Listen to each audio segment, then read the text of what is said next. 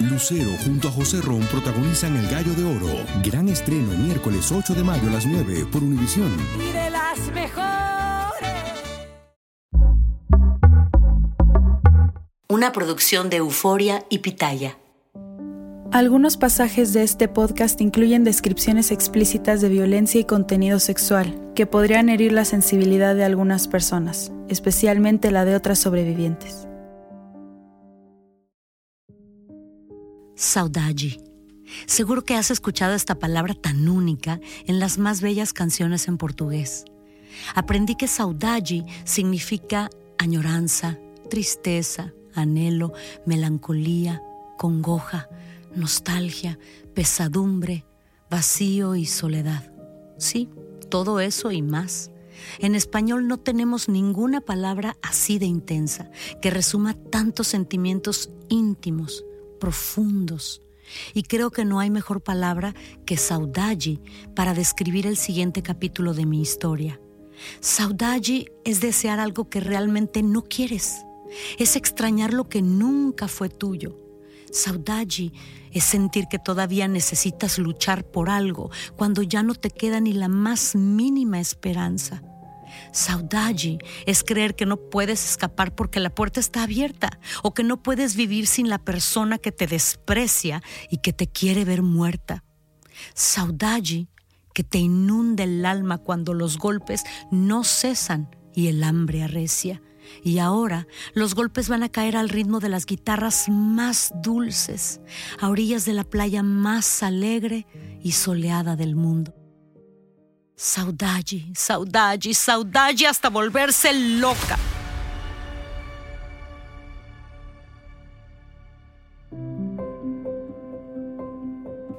Raquenel, Raquenel, qué palabra tan fascinante que te describe a la perfección lo que estabas viviendo en ese instante, saudade, porque ahora tu relato nos va a llevar hasta Brasil. Pues mira, por muy cruel y difícil que suene lo que viví, de verdad que siempre intenté ver lo positivo y aprovechar cada viaje, cada experiencia, para aprender, para, para poder soñar, componer también, porque sabes que compongo, para crear.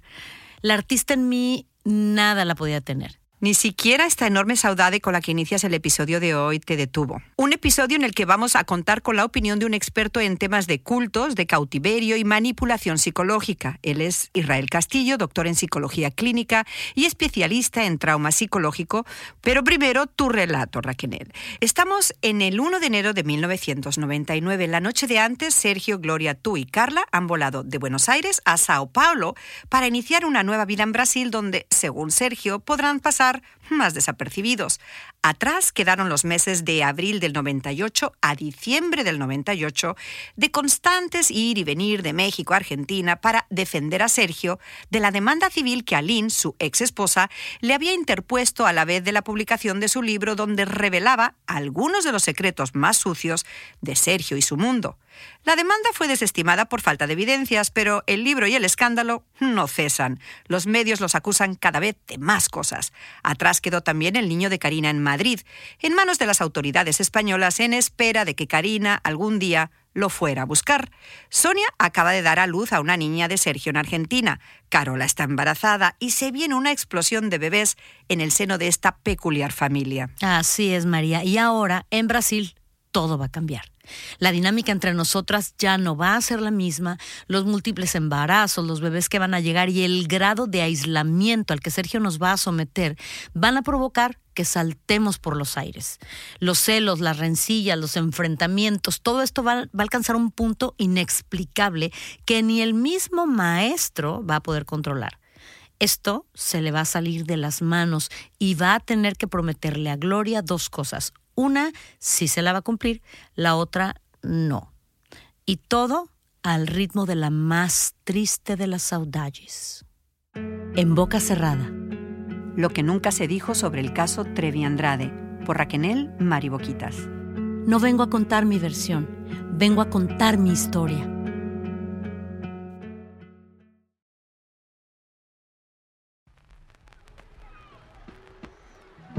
Meu nome é Carmen. Sim, Balbucié como pude en portugués y bajo este nombre que Sergio me había dicho que usara, renté esa casa fea y vieja junto a la bahía en Pedra de Guaratiba, un pueblito al oeste de Río de Janeiro. Esta sería la primera de tres o cuatro viviendas en las que nos moveríamos cada pocos meses durante todo el año 1999 en Brasil. Aunque Sergio, Gloria, Carla y yo habíamos volado directo de Argentina a Sao Paulo, pronto viajaríamos a Río para encontrarnos con Liliana y el resto del grupo que habían manejado más de 35 horas para llegar por tierra desde Córdoba, Argentina, hasta la legendaria ciudad costera. Para el 15 de enero ya estábamos todas reunidas otra vez. Apenas llegamos a Río, me di cuenta por los comentarios de Sergio que él ya había estado antes en estas calles con otra de las chicas, explorando la zona y sabía más o menos dónde íbamos a vivir. Sergio me había puesto a cargo de muchas de las transacciones, como viajes, boletos de avión, mover dinero, rentar lugares, cada una bajo sus órdenes e instrucciones específicas, pero nunca se me revelaban todos los planes ni todas las intenciones antes de hora. Mi vida era como un acertijo lleno de misterios y ahora me tocaba resolverlos en portugués. De esa casa de Guarativa tengo vagos recuerdos porque la mayor parte del tiempo la pasé encerrada en un cuartito diminuto del segundo piso. Te metes ahí a estudiar guitarra y no sales, oigas lo que oigas, hasta nuevo aviso. Me instruyó Sergio a la vez que me daba una guitarra vieja que compró de segunda mano quiero que aprendas ese otro instrumento porque pronto vas a ir a cantar y ganar dinero donde yo diga. Y sin más, me metí en ese cuartito pequeño de paredes color rosa pálido y perdí la noción del tiempo. Ocho, nueve, diez. ¿Cuántas semanas pasé así? Imposible calcular. Con un diccionario que Sergio me permitió usar, comencé a aprender portugués sola, memorizando palabra por palabra y en poco tiempo fui capaz de hablarlo bastante bien. Con unas partituras y la vieja guitarra pasaba días enteros practicando este nuevo instrumento. Solo salía cuando Sergio me ordenaba que bajara a cocinar, a limpiar o a revisar lo que las otras chicas hacían. Rondas de vigilancia. Esta era una de sus costumbres que ahora implementaba con más frecuencia. Cada hora una de nosotras tenía que pasear por toda la casa tomando nota de lo que hacían las demás y entregarle el reporte detallado. Si mentías o se te olvidaba algo, podías prepararte para las consecuencias. Recuerdo que las hermanas Carola y Carla ya estaban embarazadas. Con sus bebés más Antonia, la bebita de Sonia que nació en Argentina, pronto serían tres criaturas en nuestra nueva realidad en Brasil y este número continuaría subiendo en el año en el que Sergio dio rienda suelta a su paternidad. A Sofía, la hija mayor de Sonia, la dejaron en México creo que con la mamá de Sergio. En Guarativa, Sergio regañaba a Karina la mayor parte del tiempo y se comportaba de muy mal humor con ella. Siento que nunca le perdonó haber dado a luz a un varón. Francisco Ariel, pobrecito bebé, seguía en manos de las autoridades españolas después de que yo lo dejara internado en un hospital madrileño. Supongo que Sergio jamás dejó ir a Karina a reclamarlo como le prometió que haría. Él debía saber que una mamá menor de edad no podría sacar un bebé de otro país sin involucrar a las autoridades, y eso era lo que menos le interesaba. Además, Karina no contaba con visa para entrar de nuevo en España y todo se complicaba más y más. Cada vez se le amontonaban más los problemas al maestro y creo que empezó a sentir que ya no daba abasto. En esta etapa de Brasil éramos nueve en total. Las tres hermanas de la cuesta, Gloria, Marlene, Karina, Wendy, Liliana y yo. Exhausto y estresado, ya casi no tenía favoritas, aunque continuaba teniendo relaciones en grupo e individuales con la mayoría según sus caprichos. Yo seguía siendo su repudiada, a la cual ni tocaba ni besaba, por mucho que yo se lo rogara. Era un juego casi mecánico. De tanto en tanto yo tenía que pedirle estar con él. Él entonces se reía, se burlaba de mí y me rechazaba, pero si dejaba de rogarle, inmediatamente desconfiaba de mí y los castigos aumentaban. En Brasil solo Gloria se escapaba de los trabajos forzados y del hambre como de costumbre, aunque ella vivía otra clase de pesadillas que solo a ella le corresponde contar si así lo desea. Toma las llaves del baño. Nadie puede usarlo sin que tú estés presente, me dijo un día Sergio. Alguien anda vomitando otra vez con su preocupación de no querer engordar y no quiero que vaya sola. A partir de ahora todas tendrán que esperar a ir al baño solo dos veces al día cuando yo lo diga. Y de esta manera me convertí en una especie de policía con llave del inodoro, una patética vigilante que también tenía que pedir permiso para usar esa llave y entrar al baño a hacer mis necesidades. Yo tenía la llave, pero no el poder. Eso es algo que las chicas saben, pero que con el paso de los años se ha prestado a malos entendidos. Yo no fui carcelera de nadie. Primero porque yo tampoco era libre. Segundo porque nunca hubo cerraduras especiales en las puertas de las casas como para no salir. Y tercero y más importante, porque yo nunca tuve el poder de decisión. Yo no podía decidir ni siquiera sobre mí misma, mucho menos podía opinar o controlar las vidas de mis compañeras. Yo, como el resto, solo ejecutaba órdenes de Sergio y daba los reportes que exigía tal y como lo hacíamos todas, absolutamente todas.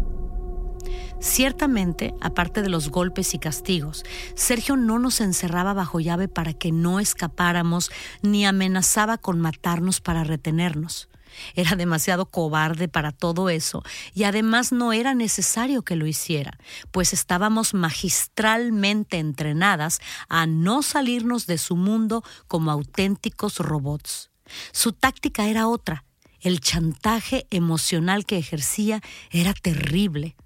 Si de alguna manera le mostrábamos alguna molestia o incomodidad, por muy pequeñita que fuera, para él era una gran traición, un gesto enorme de falta de amor. Así que presionaba con chantajes para que en nuestra cabeza solamente reinara el amor incondicional más grande hacia él. Constantemente nos amenazaba con lastimarse él o con matarse él. Si te vas me mato, nos decía. Si te vas me quito la vida. Eso quieres, ¿verdad? Hacerme daño y que yo me muera. Y así, con el sentimiento de culpa, nos encadenaba a sus caprichos sin necesidad de encerrarnos en ningún sótano ni de sentenciarnos con un arma. En Brasil, esos episodios de me voy a matar llegaron a los puntos más dramáticos. En aquella casa de feos muebles y pocas ventanas, desde la que se alcanzaba a escuchar el viento de la playa silbando fuerte, fue donde Sergio una noche, desafiante, me dio una cebolla cruda y llevándose un cuchillo a la garganta, me dijo, cómetela ahorita entera. Sin dudar ni un segundo lo intenté, pero no pude. Me ardía la boca con cada mordida. Cada vez que me detenía, Sergio decía, si no te la terminas toda, me mato. Te juro que me mato. Con lágrimas enturbiándome los ojos por el fuerte ardor que sentía y con las fosas nasales inflamadas, me terminé la maldita cebolla. Sergio, invadido de una enorme paz y satisfecho con su logro, dejó el cuchillo sobre la mesa y me dio uno de sus tétricos y depresivos discursos. A veces siento que no te importa lo que te pido que hagas. Pienso mucho en mi muerte, sueño que me muero, pero le tengo miedo a morir solo. Tengo miedo de que me dejen de querer, que me traicionen y me dejen solo, que se vayan de mi lado. Yo escuchaba el quejumbroso monólogo como podía y apretaba fuertemente los labios para no vomitar los pedazos enormes de cebolla atorados en mi garganta. En otra ocasión, la pregunta fue al revés. Mari, tú eres la más fiel me dijo melancólico, triste, y yo pensé que como había ensayado con la guitarra más de 10 horas, estaba contento conmigo y me iba a recompensar con una de sus apasionadas conversaciones sobre la vida. Sin duda eres la más fiel, pero ya no me lo demuestras como antes. No, no, por favor, pero como tú quieras, claro que te amo mucho. Le contesté tratando de convencerlo y de que jamás pusiera en duda mi amor por él. Un día me dijiste que serías capaz de morir por mí. Continuó con la extraña plática. que serías capaz de tirarte por una ventana si yo te lo pedía, ¿cierto? Asentí con la cabeza y una ola de temor recorrió de inmediato mi cuerpo y mi mente. ¿Cierto? Insistió con la intención de escuchar el sí de mi boca. Sí, claro, como tú digas, por favor, sí. Fue mi respuesta casi mecánica. Eso espero, dijo muy satisfecho. Cuando dio por terminada la intensa confesión, se fue y yo me quedé sumida en un pozo oscuro. ¿De veras sería capaz de morir por él como le acababa de afirmar?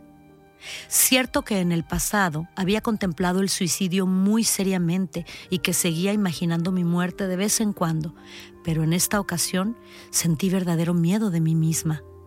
¿De qué era yo capaz por Sergio? ¿Por qué seguía entregándole mi vida a un hombre que me repudiaba y me maltrataba tanto? ¿De veras tenía todavía alguna esperanza de que me volviera a aceptar? Mil preguntas y ninguna respuesta. Así estaba mi cabeza, zozobrando entre el cansancio y la confusión más intensa.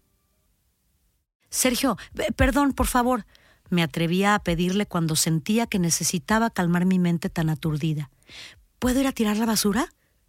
Si me daba permiso, era mi mayor alegría, porque por unos minutos podía dejar la guitarra o el diccionario, salir del cuartito rosa y caminar a un costado de la vivienda, donde estaba el tambo y desde donde se veía una gran parte del agua. Cuando bajaba la marea, la vista era hermosa. Allí me quitaba rápidamente los zapatos para tocar con mis pies la arena de la playita, dejaba que la brisa me acariciara la cara unos segundos cerraba los ojos a la vez que elevaba una silenciosa oración a Dios y sin demorarme más, regresaba al interior.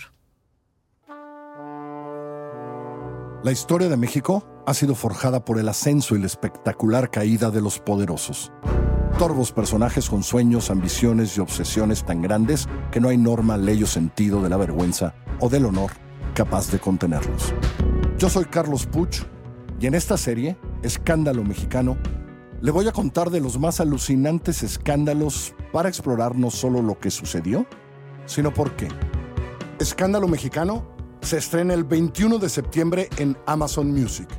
Escúchalo ahí antes que en cualquier otro lugar y posteriormente donde quiera que escuches sus podcasts.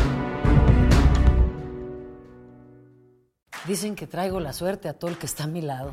Y esa es mi mala fortuna. Basada en el clásico de Juan Rulfo, llega Univisión, El Gallo de Oro. Supongamos que la caponera puede inclinar la suerte a quien ella quiera. ¿Estás tardando en conquistarla? Con Lucero, José Ron y Plutarco Asa. Este gallo está cambiando la vida. En una historia legendaria de amor y azar.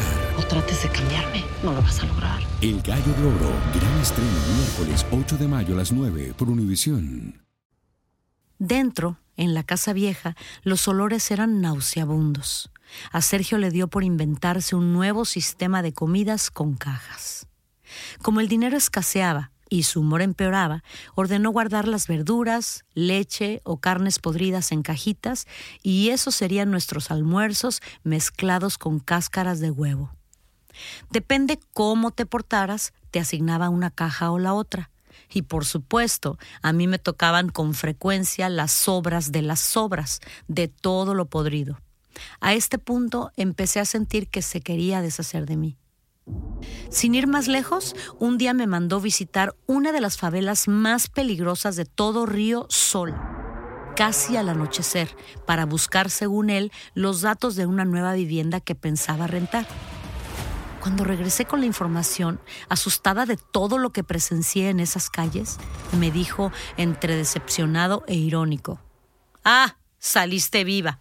Bueno, ni hablar. De esta y mil maneras más, me hacía sentir que le estorbaba porque no había alcanzado aquella perfección de la que tanto me había hablado desde que me conoció a mis catorce. Yo sentía que lo había decepcionado y creía que él sentía que había perdido su tiempo conmigo. En mi confusión yo no alcanzaba a entender por qué seguía demandándome grandes pruebas de amor si nunca lo iba a satisfacer. La verdad que yo no veía era que Sergio nunca me iba a dejar ir, porque lo seguía sirviendo incondicional y gratuitamente, sin quejarme ni pedir nada a cambio. Y además, yo sabía demasiado.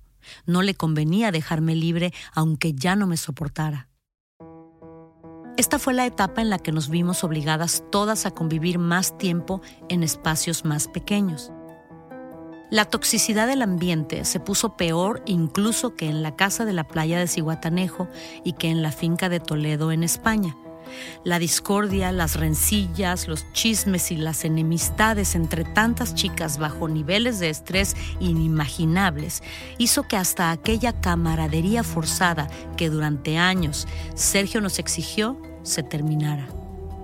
En Brasil la convivencia era sálvese quien pueda y poco a poco vi aflorar lo peor en cada una de nosotras, siempre bajo la manipulación incesante del maestro. Mari, revisa los trastes que lavó Karina. Me asignó Sergio uno de sus típicos controles de calidad que tanto placer le daban. Ya había revisado los trastes varias veces y Karina los había tenido que lavar una y otra vez.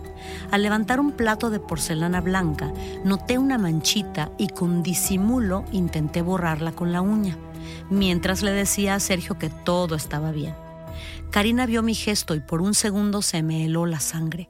Pensé que me iba a delatar porque así estábamos entrenadas. Si delataba que yo había intentado encubrir su error, esto le daba puntos ante el maestro y el castigo me tocaba a mí y no a ella. Para el maestro, el peor crimen que podíamos cometer no era el plato mal lavado, era la deslealtad o la mentira. Pero en esta ocasión, Karina bajó los ojos y se dio la vuelta, salvándome de una golpiza a pesar de que su silencio le podía terminar saliendo caro.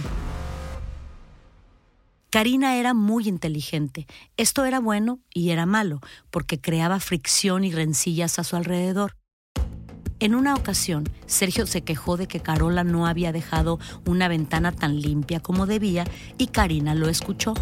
Minutos después, Sergio le pidió a Carola que dejara de limpiar por un momento y que le sirviera un refresco de cola con hielo. Sergio y Carola se pusieron a platicar, ella le dijo algo que lo hizo reír, cuando Karina de pronto pidió permiso para interrumpirlos y le recordó a Sergio que Carola no había terminado de limpiar bien la ventana. Karina le dijo al maestro que se lo recordaba no por mala onda hacia Carola, sino para que la ventana estuviera tan limpia como a él le gustaba y así él se sintiera mejor. La toxicidad psicológica era indescriptible. Jovencitas usando las más retorcidas tácticas para sobresalir y ganar un gesto de afecto del maestro. Y con esto no quiero condenar a Karina, ni mucho menos. Eran técnicas que todas practicábamos, solo que ella por su inteligencia sabía manejar con más precisión. Lo triste en toda esta historia es que con sus estrategias para salvarse del enojo de Sergio y para quedar bien con él, se ganó la enemistad de muchas. Enemistad que perdura hasta el día de hoy. Ahora, con la perspectiva del tiempo, me doy cuenta de que por entonces ella solo tenía 15 o 16, seguía siendo la más joven del grupo. No me sorprende que tuviera que ingeniárselas de alguna manera para sobrevivir en tan hostil entorno. Cada una se las arreglaba como podía, unas mejor, otras peor, algunas con más imaginación, otras con menos, pero nadie se libraba de este enfermizo juego de verdades y mentiras de delatoras y castigadas. Tras unos dos meses en la casa de Guarativa, pasamos a rentar otra en Araruama, un pueblo al este de Río, y de ahí pasamos a dos departamentos en una de las populares calles que desembocaban justo en la concurrida playa de Copacabana. Al maestro se le antojó mudarnos al centro de la ciudad. Supongo que pensó que entre tanto turista pasaríamos más desapercibidos. Como de costumbre, la mitad del grupo se iría para un departamento y la otra mitad para el otro. Fue en uno de aquellos departamentos del centro donde lo escuché hablar con más frecuencia de la isla, de su gran sueño, una idea que llevaba tiempo contemplando. Sergio, cada día más desconectado de la realidad, empezó a decir que quería comprar una isla en algún lugar de Sudamérica, un lugar donde tener a todos sus hijos y a todas nosotras lejos de las miradas de extraños y donde poder establecer sus propias leyes. Gloria apoyaba esa idea. No sé de quién de los dos nació, porque ella incluso llegó a declarar en algunas entrevistas años antes que quería comprarse una isla. Poco a poco empecé a pensar que en ese sueño del maestro algunas venían sobrando. Creo que Gloria se había cansado de compartir su vida y de compartir al maestro y no la culpo. Gloria llevaba muchos años de pareja principal de Sergio, pero en total secreto. Al principio, como siempre andábamos de tour, no convivíamos mucho con las demás chicas y creo que eso la ayudaba a sobrellevar el extraño y retorcido sistema de vida del cual yo también era presa. En España, Sergio nos ponía a viajar cada tantas semanas a México y eso calmaba un poco los ánimos. Ahora, en Brasil, todas encerradas en dos departamentos diminutos durante meses y más meses, el ambiente estaba cargadísimo. Gloria se ponía de mal humor por cualquier cosa, se le acababa la paciencia y claramente no toleraba el entorno. Yo achacaba su mal humor al cambio de vida. Gloria pasó de ser una de las artistas más solicitadas de México a recluirse en un departamento feo en un país lejano donde nadie la reconocía y para colmo tenía que compartir día y noche con más mujeres al hombre que también amaba. Por si fuera poco, el dinero escaseaba cada vez más. Desde antes de llegar a Brasil, dijo que su disquera en México le había negado todo posible adelanto y le habían sugerido que se tomara un año sabático hasta que la gente se olvidara un poco del escándalo que el libro de Aline había ocasionado. Por sus comentarios comencé a entender lo que sentía. Estoy harta de todas, viven de lo que he ganado por mi trabajo todos estos años se quejaba sin disimular su enojo. Lo cierto es que todas estábamos hartas de todas. Era demasiada la toxicidad que Sergio generaba en tan reducido espacio. En pocas palabras, aquella hermandad obligada a la que Sergio nos había obligado por tanto tiempo estaba resquebrajándose, y las grietas eran cada vez más enormes. Era innegable que la convivencia se estaba convirtiendo en un verdadero infierno, un infierno del cual yo también formaba parte y no lo voy a negar. Yo era la amiga más cercana de Gloria y la tenía que defender ante las demás y apoyar en todo momento, pero a la vez era la más repudiada por Sergio. Y como las chicas me consideraban aliada de Gloria, yo sentía que eso les impedía verme de otra manera aunque yo sufría los mismos castigos y vejaciones que ellas. La verdad, ni yo misma entendía cuál era mi lugar, ni en qué bando me tocaba jugar. El único bando que yo conocía era el de Sergio, ni las chicas ni Gloria. Mi prioridad de vida era Sergio y me tocaba demostrarlo minuto a minuto por muchas enemigas que me hiciera en el camino.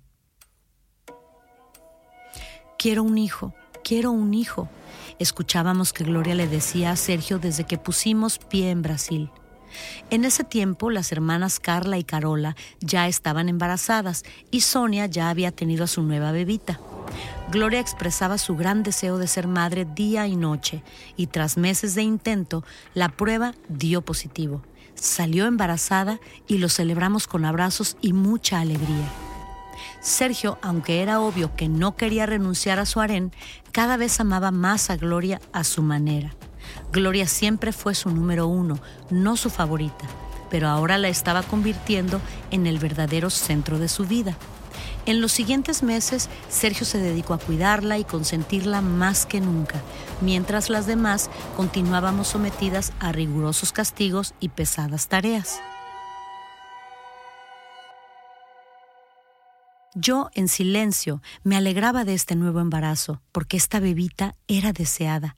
Y digo esta bebita porque a Gloria la dejó ir al médico y desde la primera visita a la clínica supimos que era niña. Esta bebita sería bien tratada y no la abandonaría.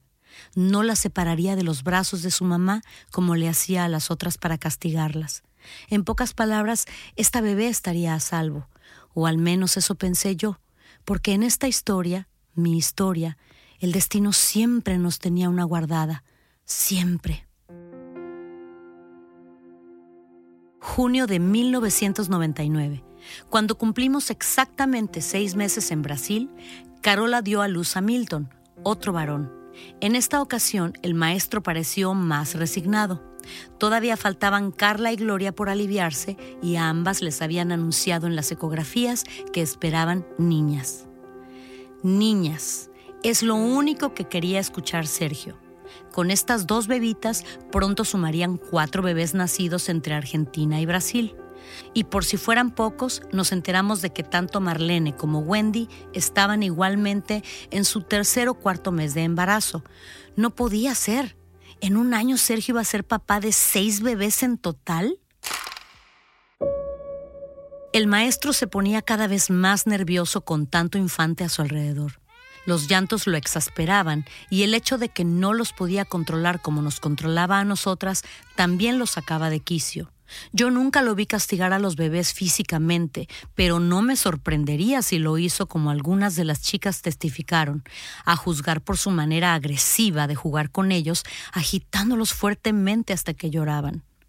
También los usaba como castigo para sus mamás. Los separaba de ellas durante muchas horas o incluso días y asignaba a otra de nosotras a que lo cuidáramos hasta que le levantaba el castigo a la apenada y desesperada mamá. Nadie, ni siquiera la propia madre, podía tocar a ningún bebé sin antes pedirle permiso, fuera cual fuera la razón o la circunstancia. Cuando digo que nadie movía un dedo sin su autorización, no exagero. Y con el cuidado de los bebés no había excepción. El 28 de septiembre de 1994 fue asesinado a plena luz del día José Francisco Ruiz Macié quien estaba destinado a ser uno de los hombres más poderosos del sexenio de Ernesto Cedillo. Yo soy Carlos Puch y te invito a que me acompañes en estos cuatro episodios para contarte el asesinato de José Francisco Ruiz Maciel.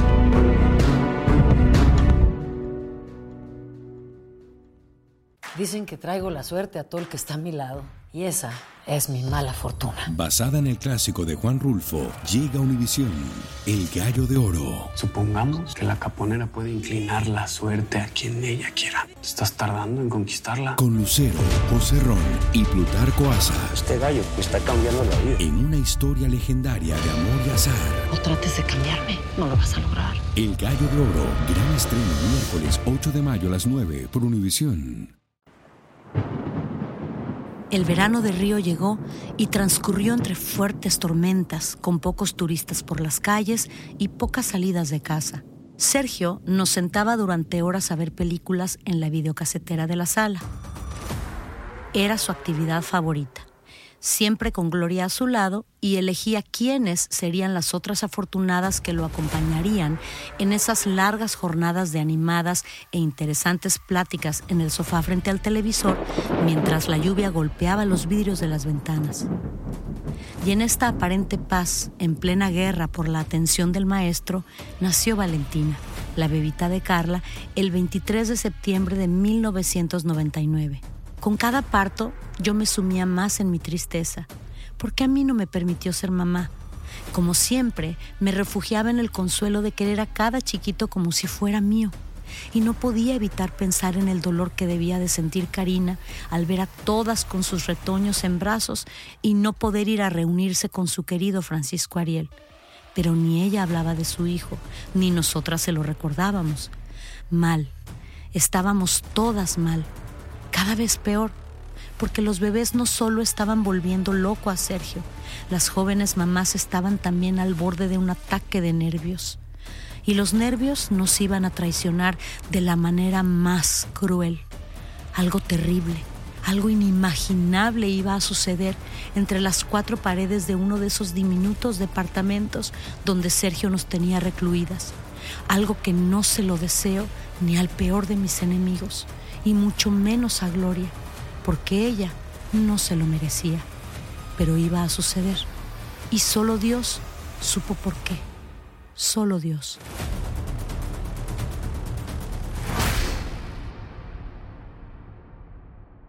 Impactante. Esto, ahora más que antes, se asemeja a un verdadero culto, donde el líder gobierna con poder absoluto y procrea. Y para hablar de cultos, tenemos hoy al doctor Israel Castillo, pero antes hagamos este recuento de bebés. ¿Me ayudas? Eh, Sonia de Antonia, Carola de Milton. Ajá, Carla de Valentina, Gloria a punto de dar a luz, Marlene y Wendy embarazadas de pocos meses, más, acuérdate que dos de Sonia en México, Sofía y el niño que le regaló a su hermano, eh, más Francisco Ariel de Karina, más Gustavo que tuvo con Nora en los ochentas antes de llegar yo a la vida de Sergio. ¿Has seguido tú, Raquel, en contacto con alguno de, de estos niños? No, para nada, María. Les di el cariño como pude, obviamente, este, porque yo creo que el, cariño ahí sí no hay forma de, de, uno decir que no se lo da, o sea, no hay forma de, controlarlo, ¿no? El, cariño, la ternura y la empatía que, que yo sentía. Fíjate que en aquel momento, como yo sentía que yo amaba a Sergio, para mí en aquel momento todo lo que fuera de él iba a ser amado por mi parte siempre. Entonces, para mí un bebé de él era una maravilla porque venía del hombre que yo amaba, imagínate. Cada vez que una chica daba a luz, tú te alegrabas. Obvio. ¿No sentías algún celo por yo nunca seré mamá de un hijo de Sergio? No precisamente celo, pero sí era ¿por qué a mí no? ¿Me entiendes? O sea, ¿por qué a mí no? Pero como para ese entonces tampoco yo ya seguía teniendo una vida activa con él sexualmente, ni mucho menos, entonces ya era, era algo que yo ya sabía que era prohibido para mí para siempre. Entonces, a mí algo que viniera de él era algo que yo automáticamente iba a adorar. Raquel, creo que a este punto de nuestra segunda temporada ya somos todos conscientes de que esto nunca fue un clan, esto fue un culto. Y para hablar de culto y de la complicada convivencia dentro de este y otros cultos, tenemos, como decíamos, al doctor Israel Castillo, eh, experto en cautiverios, manipulación, sectas y psicología de las víctimas de este tipo de tragedias. Hola, doctor Israel, ¿cómo estás? Hola María, ¿cómo estás? Buenas tardes, Raquel. Mucho gusto estar ustedes, con, ustedes esta, en este espacio. Muchas gracias Israel por este tiempo que nos brindas. Te agradezco muchísimo porque personalmente sé que va a ser algo muy importante para mí. Yo les agradezco nuevamente este espacio porque creo que al contar tu historia, al narrar tu historia, tú misma vas eh, reconstruyéndola y sanando y mientras más herramientas, más información se tenga, la sanidad va siendo mayor. Gracias por la invitación. Del episodio que acabamos de escuchar, ¿hay algún punto en específico que te llame la atención? Ah, claro, es que tenemos que recordar que el cerebro, aunque tiene muchas funciones y tiene capacidades increíbles de hacer eh, ecuaciones matemáticas, aprender idiomas, manejar maquinaria, el cerebro solo quiere una cosa, sobrevivir. Y el cerebro va a hacer lo que sea para sobrevivir. Y en los relatos que hemos venido escuchando, se escucha vez tras vez estos mecanismos adaptativos del cerebro para vivir menos dolor. Obviamente en aquel momento no pensaba si, es, si era sobrevivencia o supervivencia o, o nada. Yo no le ponía ninguna palabra más que obedecer, obedecer y, y, tratar de alguna manera de salir mm, este, ilesa. Y es que hoy sabemos que existen cuatro mecanismos eh, que son jerárquicos para sobrevivir. El primero es pelear, pero por obvias razones, e, edad, peso, género, el pelear contra alguien así, no, el cerebro descarta esa estrategia, no puedo pelear. Escapar, no puedo escapar, ¿a dónde me voy? La tercera respuesta es congelamiento, es no hacer nada, quedarme como las arigüeyas que hemos visto en las películas, que se desmayan, ese congelamiento, no, no hago nada. Pero el no hacer nada te ponía más en riesgo. Y hoy sabemos que existe una cuarta manera de afrontar el miedo a morir. ¿Saben cuál es? Complacencia. Es, es, un mecanismo adaptativo, es primitivo, ni siquiera es humano, eh, me refiero, no es evolucionado. Es un mecanismo, los, los perritos lo podemos ver ahí cuando se van a pelear y un perrito más pequeño está perdiendo, se voltea y enseña su pancita, se rinde y le dice al otro, hazme lo que quieras. ¿No? Yo soy tu esclavo, hazme lo que quieras, pero no quiero morir. La complacencia se convierte en el último mecanismo para sobrevivir. Después de este no hay otro. Por eso la complacencia se convierte en las víctimas de cautiverio prolongado, en la manera de sobrevivir y de vivir con menos dolor. En, este caso, lo, que, el agresor vendía era la posibilidad de, fama y, poco a poco se fue convirtiendo en su mercancía. Lo que él ofrecía era su compañía, estar junto a él, su protección. Y, de pasar de, esta mercancía o de este producto que él vendía, un producto social, tal vez mediático, se fue convirtiendo en seguridad. Su, producto se fue volviendo en una seguridad. Que esto hacen muchos los líderes de, de sectas si tú estás conmigo, estás a salvo. Si tú, estás, si tú no me haces enojar, eh, y como te va alejando de tus redes sociales, tus redes de apoyo, te va aislando, va vendiendo ya no la fama, la fama ya pasó un tercero, cuarto, cuarto plano, ya no es la fama. Ahora es eh, ya no sufrir, es estar a tu lado, porque eh, en psicología sabemos que también existe esto que se llama identificación con el agresor, es evolutivo. Si, si yo estoy contigo, que me agredes, es probable que mi daño sea, menor. Y eso es lo que vende este tipo de líderes de cultos. Me llama la atención cómo eh, Sergio manejaba el tema del sexo. No me queda claro, Israel, si el sexo es el objetivo final del líder o es una herramienta porque el verdadero objetivo es el control. el control es el objetivo principal y la sumisión y el extremo de la actividad sexual es solamente un medio. E-, es muy similar a pedir que comas eh, cebollas, que muerdas cebollas, que trapees el piso con tu cabello. Es llevar al extremo, a ver hasta, hasta dónde puedo humillarte, porque esa humillación llena sus frágiles identidades. Mientras más te aplasto, eh, incluso en la parte sexual, te denigro, te pido que hagas cosas, ¿no? Ahora sí, ahora no, ahora contigo no, con ustedes dos. Es una parte de control, es una sexualidad muy primaria. O sea, realmente no es la satisfacción sexual ni la gratificación, su gratificación sexual. E, este, este tipo de personas, él particularmente, no lo hace por la parte sexual. Es un medio para denigrar, aplastar a la víctima y eso le gratifica. Por eso no deja que se vaya Raquel, Mari, en esa época, aunque no tienen relaciones sexuales por muchos años, pero él la mantiene en su entorno, la mantiene dentro del culto. Sí, sí, porque utilizan otra vez, cada, cada víctima es como un proyecto personal, no, no manejan a las víctimas en paquete. Me cuesta trabajo a veces entender cómo pude hacer ciertas cosas. Y, y, María, con quien llevo una amistad y, una relación de trabajo ya desde hace años, le repito lo mismo, no es todo igual. O sea, él tenía un, un patrón de comportamiento, eh, sí, pero, pero no, no a todas igual definitivamente no, y, y, con cada una tenía su trato y con cada una tenía ese acuerdo. Y yo quiero hablar de Raquel ahora, 2023. y yo, dentro de mi ignorancia, le diagnostiqué a nuestra querida Raquel PTSD, que se dice en inglés, ¿verdad?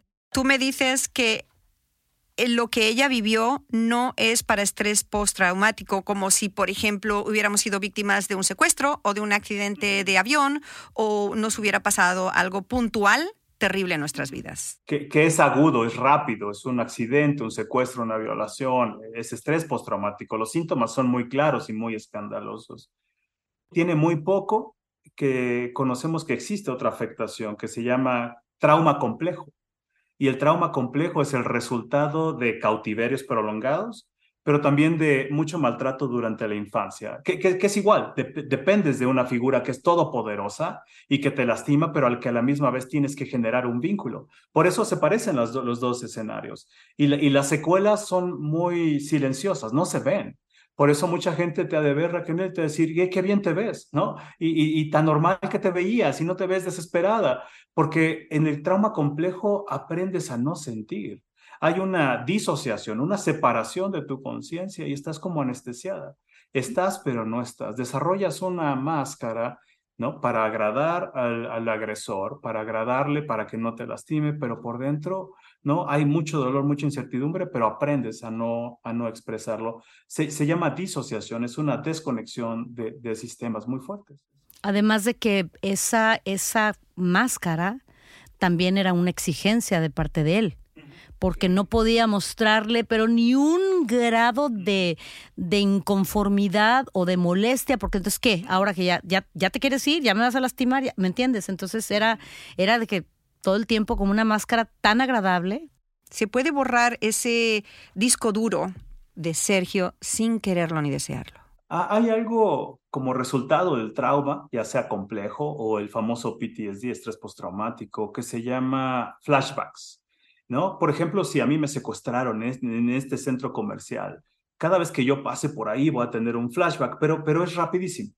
En el trauma complejo eso es un poco distinto. Son, son sensaciones. Si de repente en una entrevista de trabajo, platicar con un productor, sientes como un, poco de, de, esa energía muy fuerte, puedes sentir esta adrenalina otra vez, van, a haber reactivadores que, que, están relacionados con conductas, con figuras masculinas, con cierto tipo de personas. No sé si te ha pasado eso de sentir este chill, ¿no? Esta, esta adrenalina de repente, sí, pero si este no me está haciendo daño. Sí, sí me está pasando y también los flashbacks.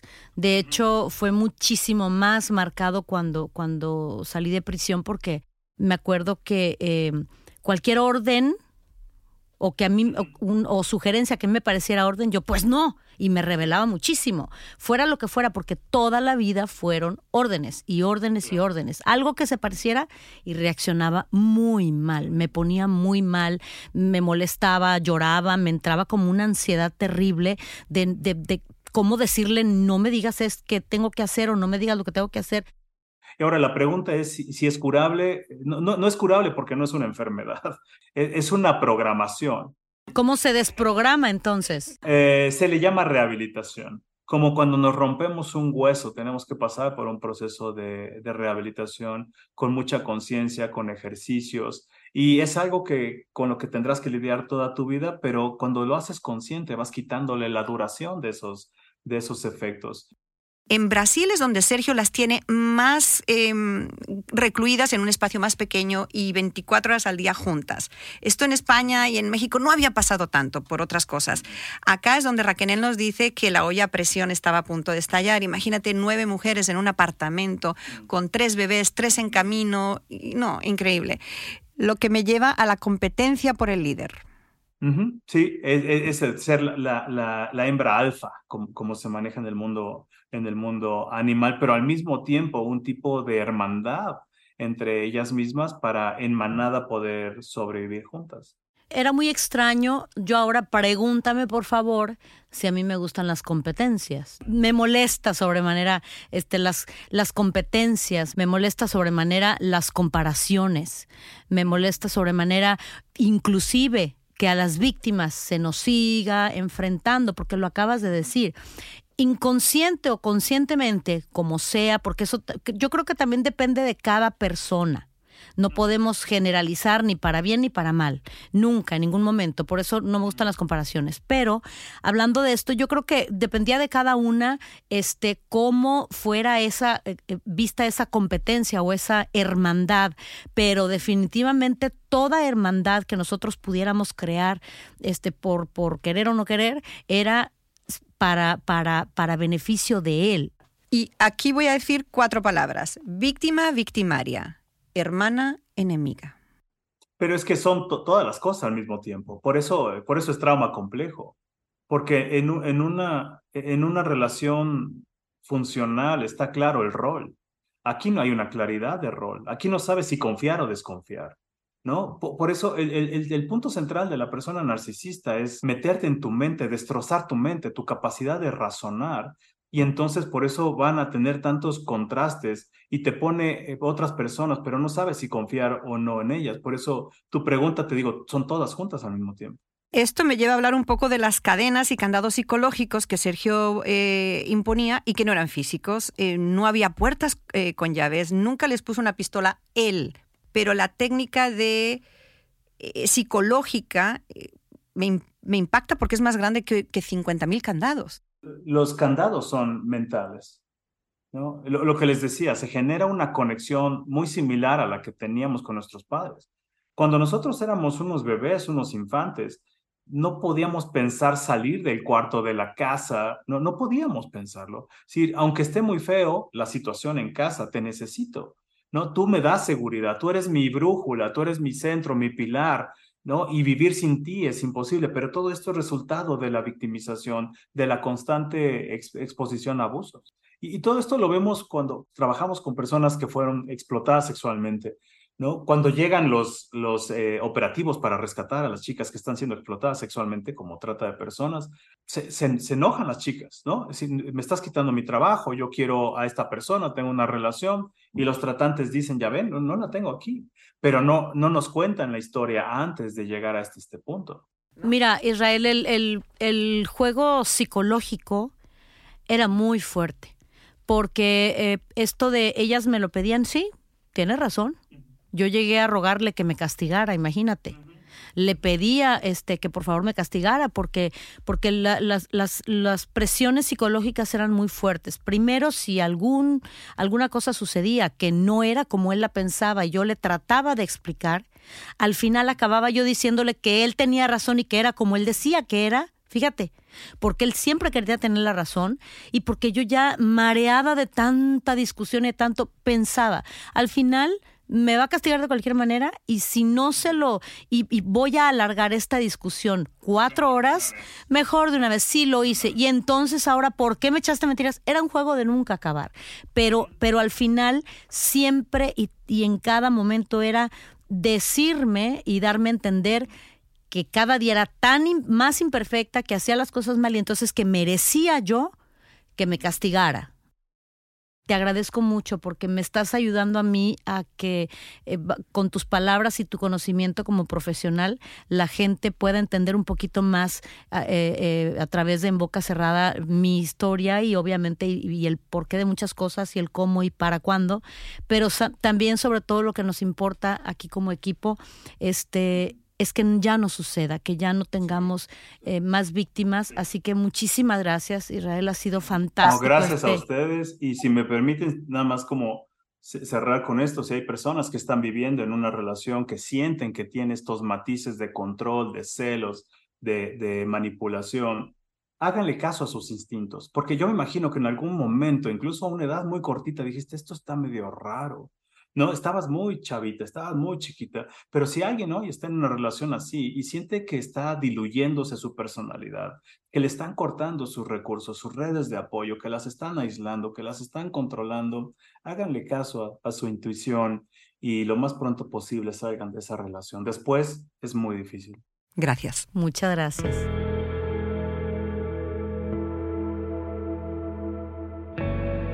Hasta aquí, Raquenel, tres bebés nacidos. Y uno de estos bebés será el detonante del episodio más horrible hasta ahora. Horrible y doloroso. Muy doloroso, que nadie vimos venir. Y que nos contarás en el próximo episodio porque esta parte de tu relato es la más delicada y para la que vas a necesitar más tiempo. Es la parte que te ha costado, y soy testigo, un gran estigma con el que has cargado durante años. Así es. Eh, se me va a acusar de algo muy cruel, se van a dar también algunos intentos de fuga peligrosos dentro del grupo y veremos por primera vez a Sergio completamente destrozado. Ese imperio que formó el maestro durante años se desmorona por dentro y ya no hay salvación para nadie. Pero de todo esto te hablaré en nuestra siguiente entrega porque mi historia continúa así en Boca Cerrada. En Boca Cerrada es una producción original de Euphoria Podcasts y Pitaya Entertainment. Escucha en boca cerrada en el app de Euforia o donde sea que escuches podcasts.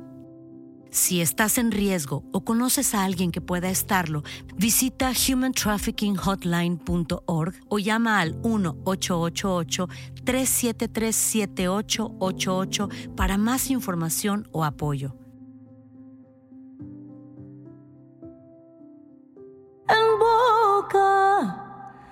Cerrada.